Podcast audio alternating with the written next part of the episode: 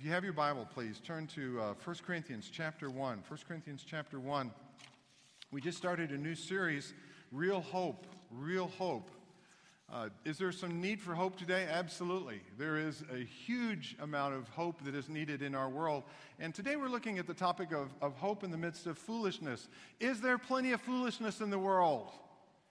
Absolutely. I'll tell you how foolish this world is. Will Ferrell is going to make a, a, uh, a second movie called Anchorman 2, as if Anchorman 1 wasn't bad enough. Plenty of foolishness. I heard a quote. He said, uh, th- they asked him in character, Ron Burgundy, why would you do that? He says, because they, the world needs salon quality hair and someone to read the news. That's why he's going to make the, the movie. And I think, well, that's foolishness if I've ever heard it. I also read a quote this week. Alice Walker. Alice Walker wrote the book, uh, the, the Color Purple. She is a radical feminist. And this is her quote. Now, now get this. I don't normally read Alice Walker, but I th- thought this was interesting. People do not wish to appear foolish, she wrote.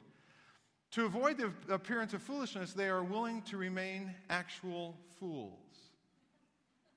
Interesting for her to write that. To avoid the appearance of foolishness, they are willing to remain actual fools. And I think Alice might want to read what she has written because she had a granddaughter, that, a grandson that was born December of 2008, and she's never seen her grandson. She's never seen her grandchild. Her daughter wrote recently, The truth is, I nearly missed out on becoming a mother. Her daughter's Rebecca Walker.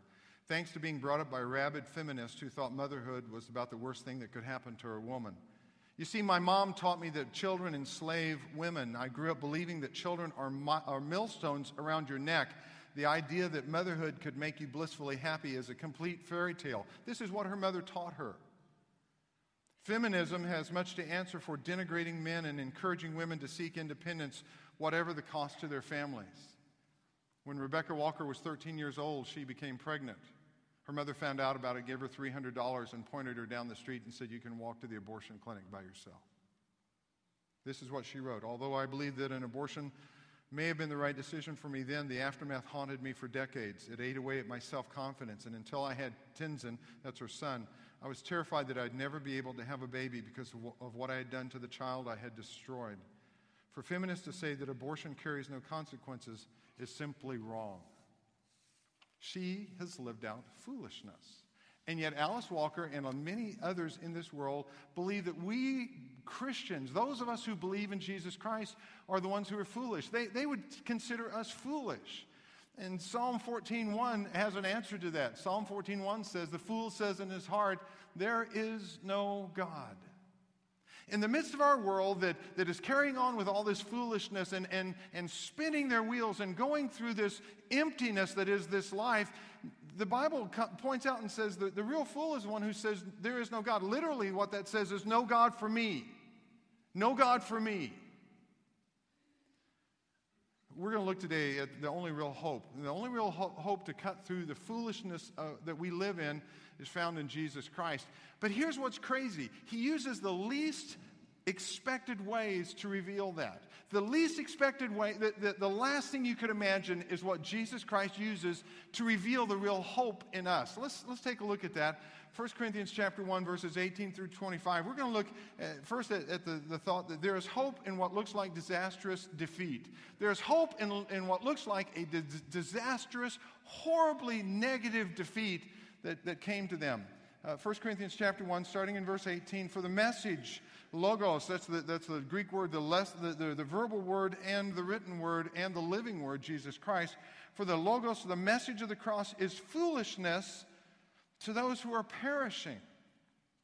But to us who are being saved, it is the power of God. For it is written, I will destroy the wisdom of the wise, the intelligence of the intelligent I will frustrate. Where's the wise man? Where is the scholar? Where is the philosopher of this age? Has not, has not God made foolish the wisdom of the world? For since in the wisdom of God, the world through its wisdom did not know him, God was pleased through the foolishness of what was preached to save those who believe. Jews demand miraculous signs, and, and Greeks look for wisdom. And again, two categories. The Jews are one category, everybody who's not Jewish is in the other category. That's the, the terminology that he's using. So it's not Jews and Greeks, just not two nationalities. It's those who believe like a Jew and everybody else. So the Jews demand miraculous signs, and, and everyone else looks for wisdom. But we preach Christ crucified, a stumbling block to the Jews and foolishness to Gentiles. But to those whom God has called, both Jews and Greeks, Christ, the power of God and the wisdom of God. Now, get this verse. For the foolishness of God is wiser than man's wisdom, and the weakness of God is stronger than man's strength. Two things that I see in this as we're looking at this, what looked like a disastrous defeat that God has used. Number one, Christ's death unleashed God's power. And that's what he's saying here. He, says Christ's death is what unleashed all of God's power on this earth. And, and you think, well, wait a second, God's power was unleashed at creation. Absolutely, it was. God's power is unleashed every day as, as, the, as the earth continues to revolve. Absolutely, it is. And yet, in some special way, when Jesus Christ died on the cross, the power of God to forgive sins, the power of God to cleanse us from everything wrong we've ever done, the power of God to become real in our life was unleashed on that day. The message of the cross is that Jesus died in my place. Jesus Christ, 2,000 years ago, went to a, cross because of your sin and because of my sin. Because of everything wrong that we've ever done, everything that we ever will do, Jesus went to the cross and he died in our place. We should have been on the cross. That's the message of the cross. And it doesn't make sense to us. Because when we think about God, we have these, uh, these preconceived uh, uh, ideas about how he acts and interacts with us and how he should do things. No one ever decided before Jesus went to the cross, and, and we were looking in Mark chapter 8 uh, in one of the Sunday school classes, no one could fathom that, that the Messiah, that Jesus Christ was going to come and die on the cross until he did. Even with Isaiah 53, with, even with all the prophecies, no one looked for Jesus to come to this earth and die as a criminal on a cross. We have preconceived notions. Do you have preconceived notions about things? I, I, I think you could, you, could do this in, in a variety of ways, but let's just take one of my favorite things food, okay? We have preconceived notions about food, don't we? When I say biscuit, what do you think? Gravy. I heard gravy immediately. Praise God, you've been around Steve Rico way too long. You think biscuits, you think gravy. Do you think flaky or do you think buttermilk? Do you think old fashioned? Do you think Bisquick? Do you think homemade? Do you think uh, Pillsbury Grands? I mean, when you say biscuit, what do you think? What's funny is, is when I think biscuit, I think grits. Because if you have biscuits and you have scrambled eggs and you have grits, there is nothing else you need in life. That is all the food groups right there. Well, if you have bacon, then it's perfect, okay? It's, it's, we have preconceived notions. When we say certain things, we have this thing that comes to our mind. And when we say God, the cross is not one of those things that pops into our head. It just doesn't, it doesn't naturally follow for us. And there are two groups here. He says there's one that wants the miracles. They want impressive, irresistible sensory spectacles of God's power. I, I, love that. I took that from a commentator.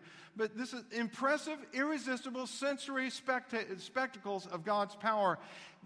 There's a group that wants God to, to prove who He is. They want a miracle today. It's not good enough that Peter walked on water. It's not good enough that Lazarus was raised from the dead. It's not good enough that, that the man in John chapter 9 was healed of his blindness. They want a miracle for themselves. God, prove who you are. And then there's a second group that, that, that doesn't necessarily want that. They, they want rational, irrefutable evidence. They don't necessarily need a miracle, but they want God to spell out everything and, and take away all mysteries. They'll only believe when there's nothing left to believe. Because it's all been proven, it's all been laid out, it's all been written out, uh, the whole thing. And Paul says, listen, Jesus Christ became a stumbling block. He became a stumbling block to the Jews, to the people who think that way about miracles. The cross is a stumbling block. You get that? Because crucified and Christ should never be in the same sentence. Crucif- crucifixion was this horrible, horrible death. It was reserved for criminals. It was torture. It was, it was hideous. If you've ever seen Mel Gibson's The Passion of the Christ, that didn't go far enough. As horrible as that was, it was so much worse than that. And Jesus Christ did that for us. And, and you can't think of crucifixion and Christ in the same sentence because it's an oxymoron. You know what an oxymoron is, right? It's two things that don't fit in, two thoughts that just don't fit in the same thing. Uh, some of my favorites, Yogi Berra. No one goes to that restaurant anymore, it's way too crowded. No one goes, it's way too crowded, okay? I, I was applying for a visa to go to India, and the gal on the other side of the phone, on the other end of the phone, she said to me, I need an original copy of your birth certificate. If it's a copy, it's not original, but anyway. There's this oxymoron crucified Christ. Deuteronomy 21 23 says that anyone who's hung on a cross or on a tree is cursed. And so, anyone who knew the Old Testament, anyone who knew anything about God, anyone who had these preconceived notions of who God is, this became a stumbling block. You couldn't get past this. This isn't just a little pebble in the road, this is a, a boulder that blocks the path, and you think, I can't get over this. And on the other side, you have the, the, those who considered it foolishness that God's Son would die who? For the people who loved Him most? No. Romans 5 says that God demonstrated His love for us in this while we were enemies of God, while we were rebels, while we were shaking our fist, while we hated God, Paul says, Christ died for us. It doesn't make sense. And yet, the Bible tells us that Christ's death on the cross, God sending his son to die for us, unleashed the power of God's love.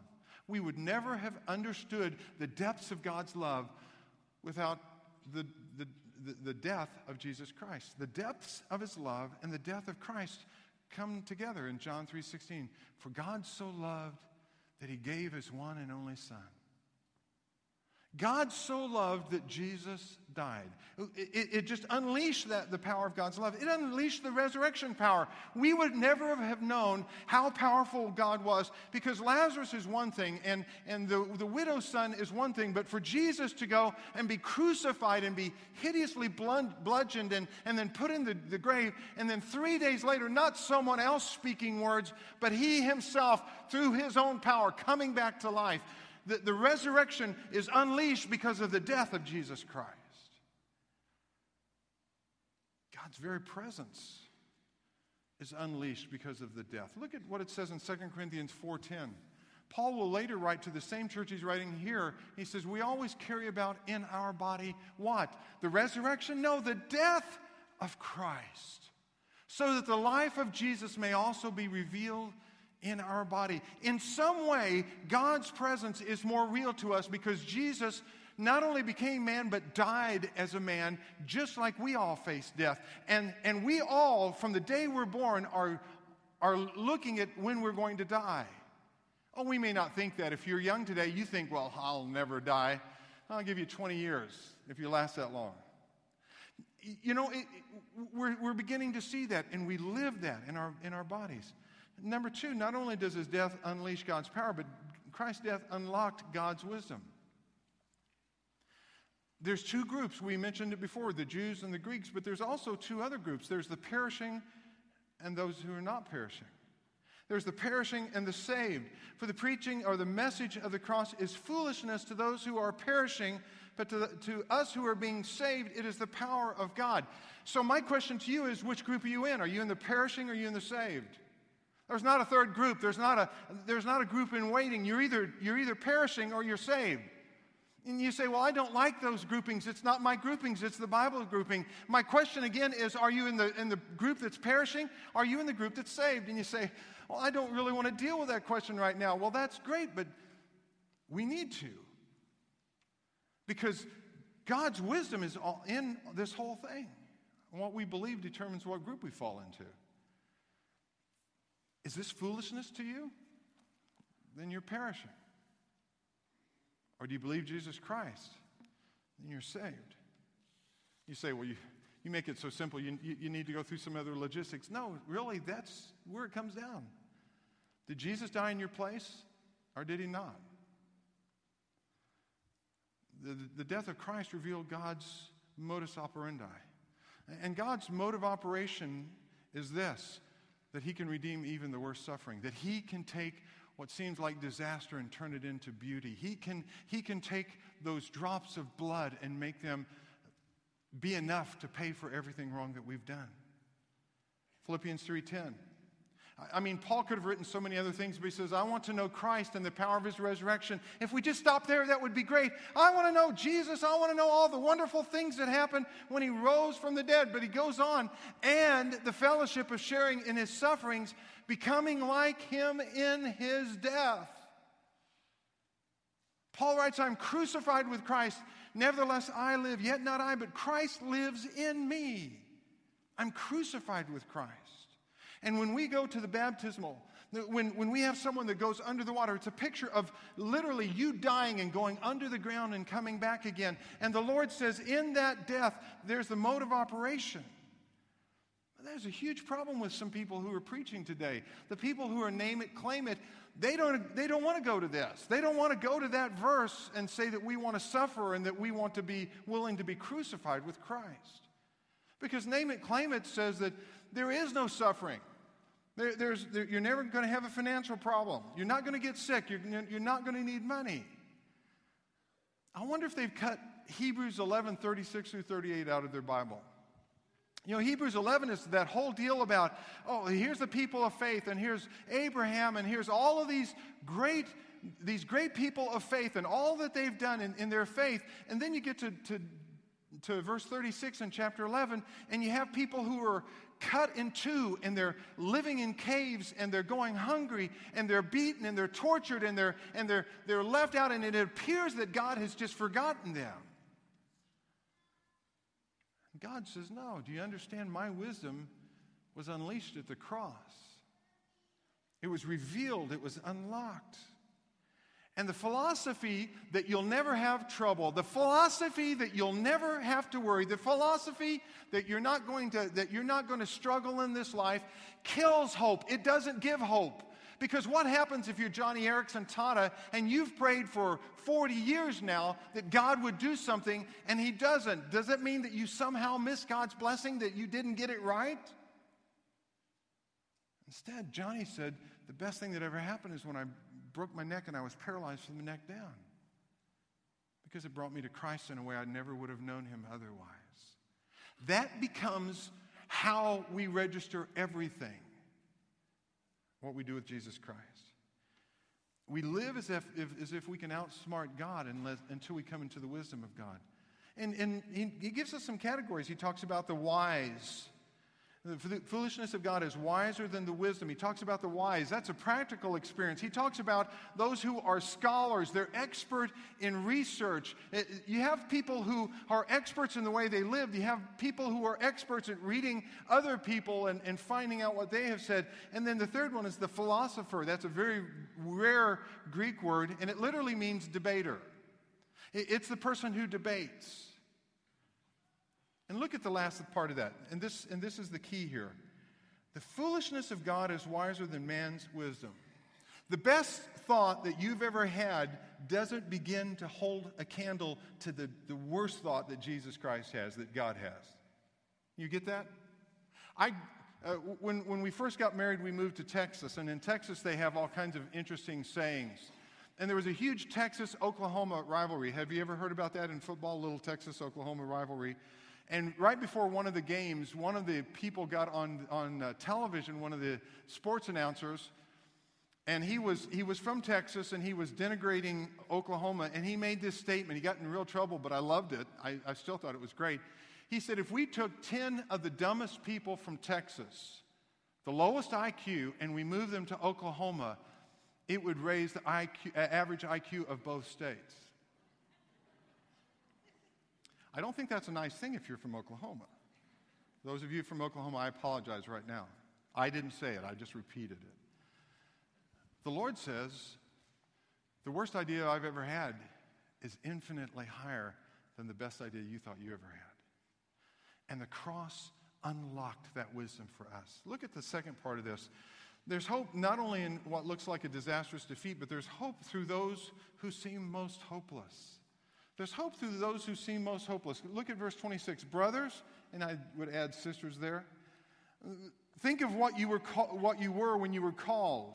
Not many of you were wise by human standards. Not many of you were influential. Not many were of noble birth. There's three categories given again those who are considered wise, those who are considered influential, those who are considered of noble birth. And, and that literally means you have a good pedigree, you have, you have good ancestors. Verse 27 But God chose the foolish things of the world to shame the wise. God chose the weak things of the world to shame the strong. He chose the lowly things of this world and the despised things and the things that are not to nullify the things that are, so that no one may boast before him. It is because of him that you are in Christ Jesus, who has become for us wisdom from God. So our wisdom is found in Jesus Christ. Look at that. That is our righteousness, our holiness, and our redemption. Therefore, as it is written, let him who boasts boast in the Lord. Now, as Paul is writing this, if you're sitting in Corinth or if you're sitting in Redding, California, and you hear somebody say, Look, you're not the brightest guy around, you're not the sharpest person, you're not the most influential, you don't have the best pedigree, and God's going to use you anyway, you might kind of you know, you might kind of puff up a little bit and say, well, I don't really like the way he said that. But think about it. Think about it. What is he saying? And then you have to ask yourself three questions when you really start thinking about this. And here's the first question Do I choose Christ's wisdom? Do I choose Christ's wisdom? And the wisdom starts with this How did he choose us? How did God determine who was going to hear the gospel? How did God determine who would have the availability, who would have the ability to come to Him? How did God choose that? Did He choose that on money? Did He choose that on economic standard? Did He, did he choose it some other way?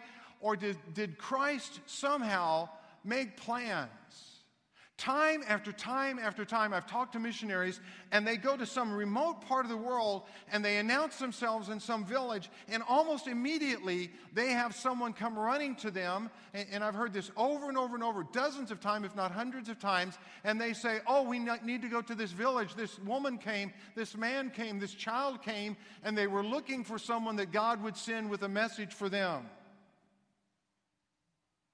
And God places in their heart and chooses someone in some remote place where the Bible's never been. And as soon as a missionary comes, this person comes to them and they say, We've been waiting, we've been praying that God would give us the message. And when they tell them about Christ, they immediately come to Jesus Christ.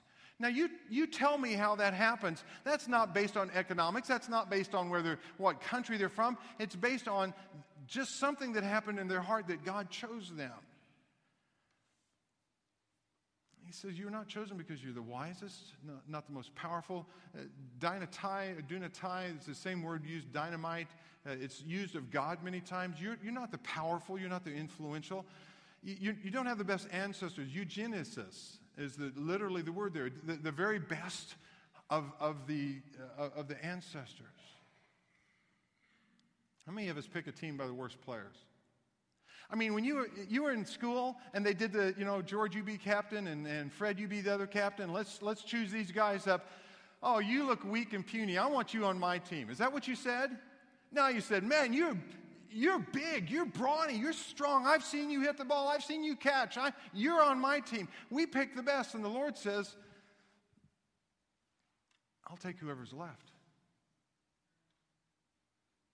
I'll take the ones that when you look at them, you don't think that they're going to be much.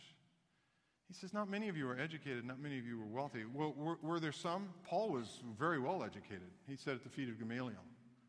Nicodemus was a teacher of the law. He was the, uh, the, Pharisee of the Pharisees. He was a teacher of Israel when Jesus talked to him. And we know later on he, he stood strong against the Sanhedrin and he came and got the body of Christ. Nicodemus was fantastically wealthy and fantastically uh, well educated. You had people like John Mark. He appeared to also be very educated and, and also have uh, some wealth because they went to Mark's home, his, his mother in law's home, and it was a very well to do place. There's Crispus, there's Erastus. Uh, we, we saw a, a, when we went on this uh, last tour of Israel, when we, we got to one place, and here's this Erastus paid for this street. This was a family name. This guy had buku money. He, had, he was very influ- influential. Stephanus. Christ's plan inverts our way of thinking, generally. Generally. Takes a boy's lunch and he feeds 5,000 men plus their families.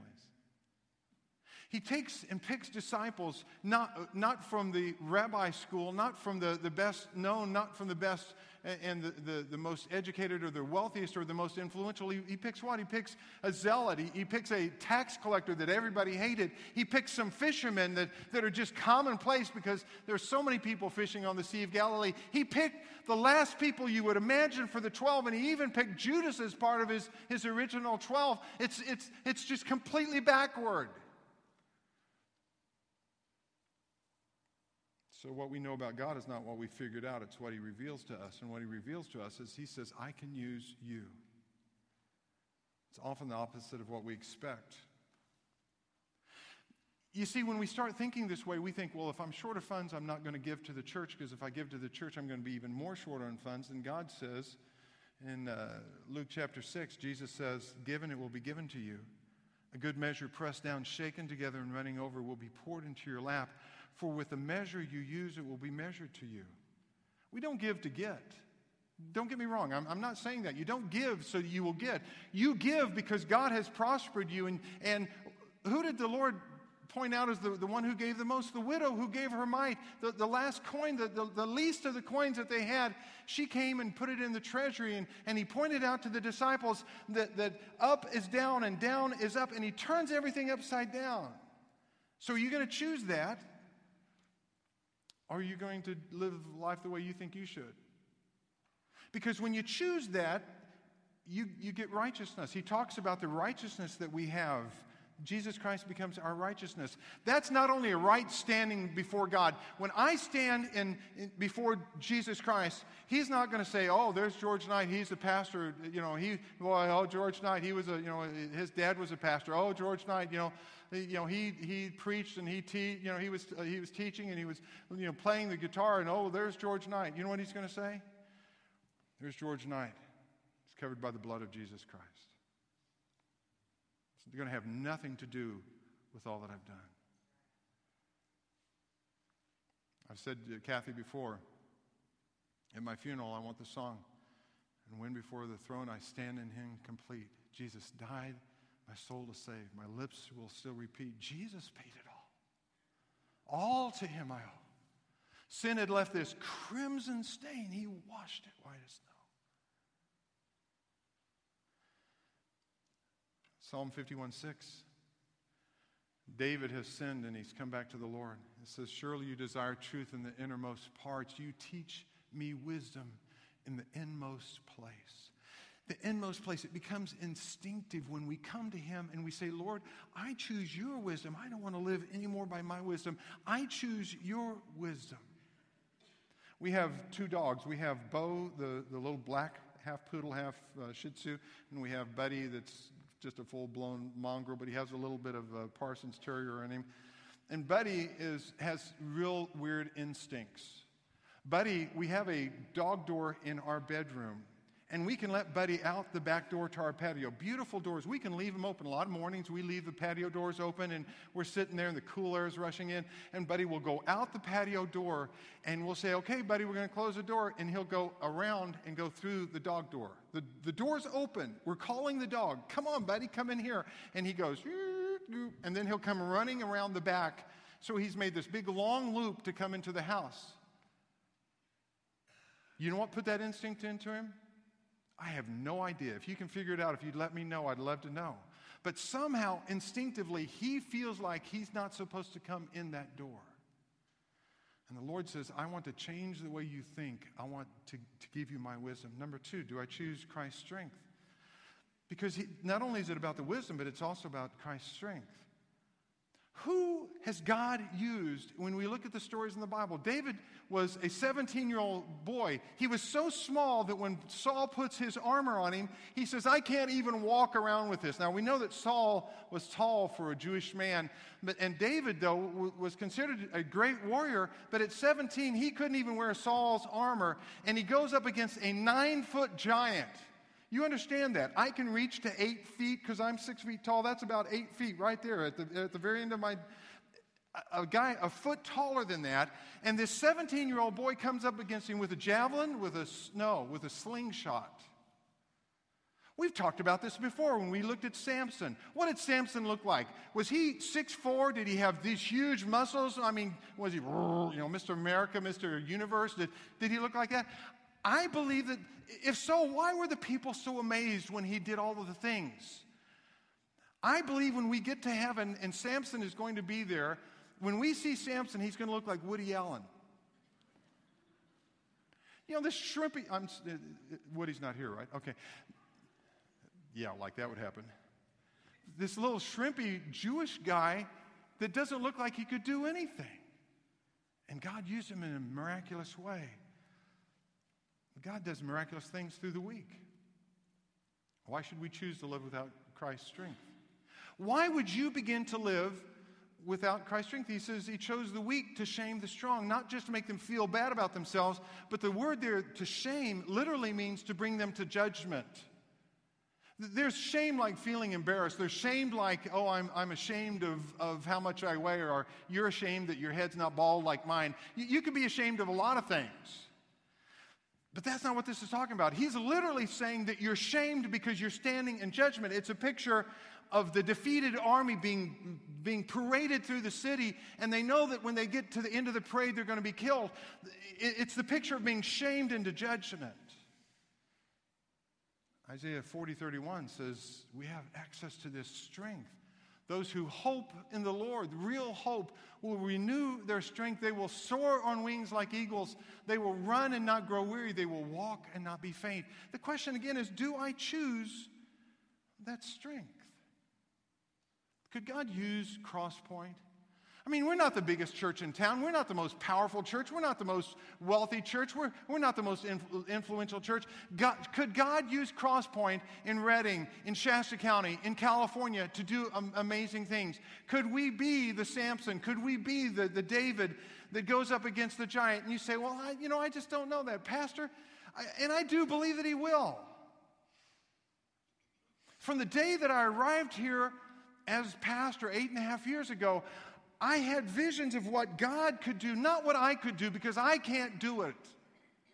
But I have visions of a, of a gazebo out in this, in this quad area out here that's filled with families. They're waiting for the next service, and there's a, there's a coffee service out there, and, and they're laughing and they're smiling and they're, they're happy, and we're having weddings out there. I've dreamed of, of the, what is what we call the bus barn or the maintenance barn down there being used to, to take care of single women, uh, single moms who, who need their oil changed and, and, and, need some service on their car and they can't afford it. And, and we've set up a, a station down there where we can do that And I've, and I've dreamed of the family center being thrown wide open so that we can do outreaches and, and see people Jesus, come to Jesus Christ. I've dreamed of what God could do with this place.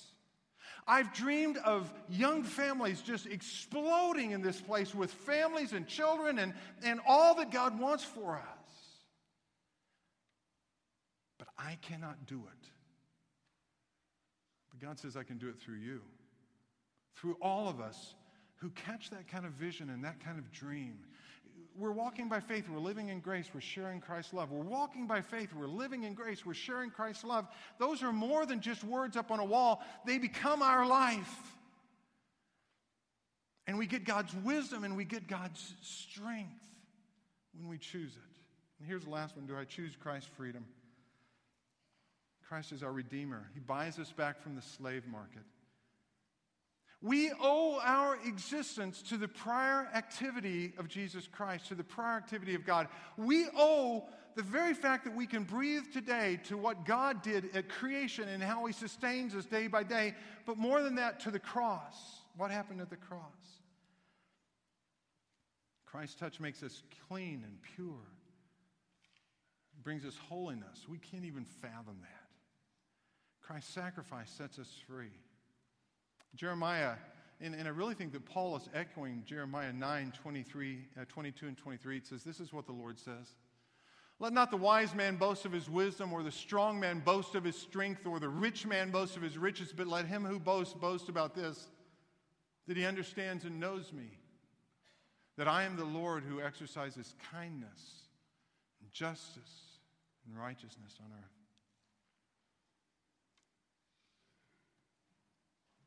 We have two dogs, Bo and Buddy. We have a black dog and a white dog. We always say the black dog is the bad dog and the white dog is the good dog. They love to go for walks. I literally went out to do some work in the yard yesterday, and I walked out to the garage with a pair of socks tucked in my back pocket so they couldn't see them because I can't put on tennis shoes in our house without them coming up and just going crazy wanting to go for a walk. If dad has on tennis shoes, we must be going for a walk. So I go out to the garage, and Kathy comes out and she says, Where are you? And I said, I'm putting my shoes on out here so the dogs don't maul me so they, because they want to go on a walk. But the bad dog actually can walk on a leash pretty well. The good dog, the white dog, needs a harness because he is a very bad boy on a leash. And if you ever see us walking through the neighborhood, Buddy's got this harness around him so that he doesn't, because he is a, an escape expert, and he will back out of the leash because his neck is bigger than his head, which may say something about his brain, but th- that's a whole different story. But when I take the harness off of Buddy, he always does the same thing. You take the harness off, and I, and I pet him for just a minute, and then he goes, oh. And he, and he shakes all over, and it's like, I got to get my hair rearranged because I hated being in that harness. And when we come to Jesus Christ, we have that. But even more than that, both of the dogs that we have, and I'll close with this, are rescue dogs. We were looking for a dog we lost ours. We had had some really bad experiences with dogs. There was a dog named Sassy that you don't even want to know about. It was a horrible dog. She is a horrible dog, I think. But we found this dog. The, this gal said, I have small children. This dog is not good with small children. That's actually not true. But we went to see Buddy, and when we got out of the car and this woman got this dog out of the car, I could immediately see something was wrong with the dog. That his hair was falling out. He looked pitiful. You could feel his ribs, and he just, he was cowed. He wouldn't approach me as long as I had a black shirt on. If I wore a hat, he wouldn't come near me for a year. I couldn't wear a black shirt in his presence. Somebody had beaten that dog. Somebody had abused that dog. Somebody, and he was so sick, we immediately took him to the vet, and 300 and some dollars later, we had the medicine because he was literally going to die if they didn't take care of the, the, what had happened to his digestive system. We are gluttons for punishment. Sometime later, we decided that Buddy needed a brother or a sister, so we went to another rescue time and walked into a place. We went to see another dog. Kathy was looking at that other dog when I saw this little nine pound dog that had been, the hair had just been hacked. It looked so bad. And he was just tiny. And he looked up at me and he caught my eye and, he, and it was just like he said, Pick me up. And I picked up this dog, and he smelled bad, and he was pitiful, and he just curled up in my arms. I said to Kathy, You can get whatever dog you want, this one's mine.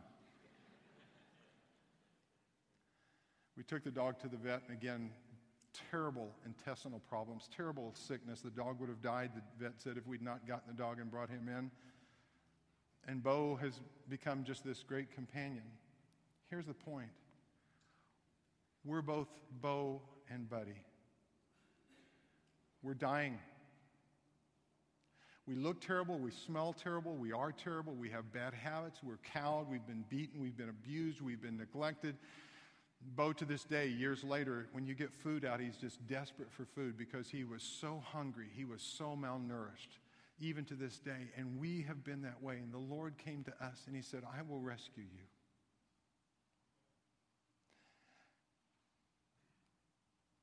One day, Jesus saw me and He caught my eye, and I looked up at Him and I said, Lift me up. And He did. And He fixed what was broken inside, and, he, and He's still healing me because there are still things that He needs to work on. But He rescued me. and he did it on the cross. And he'll do it for you, but you have to ask.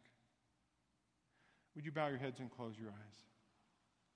I want to ask you the question one more time that I asked before Are you perishing or are you saved? Have you trusted in Jesus Christ or have you rejected him? There's no middle ground.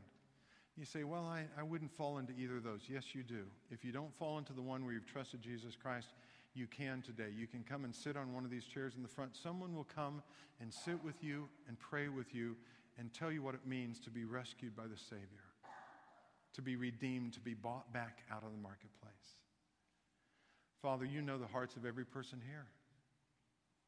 And even for those of us who have trusted you, each day we need to come back and choose your strength and your wisdom and the freedom that comes from living the life you've given us. Lord, I just thank you that real hope comes from those things, not from other things. And we come to you today, Father, knowing that we were perishing and we have been saved. And Father, if there's someone here today who doesn't know for sure that they won't leave today, Father, until they come and pray and know who they are in Jesus Christ. We pray this in Jesus' name. Amen.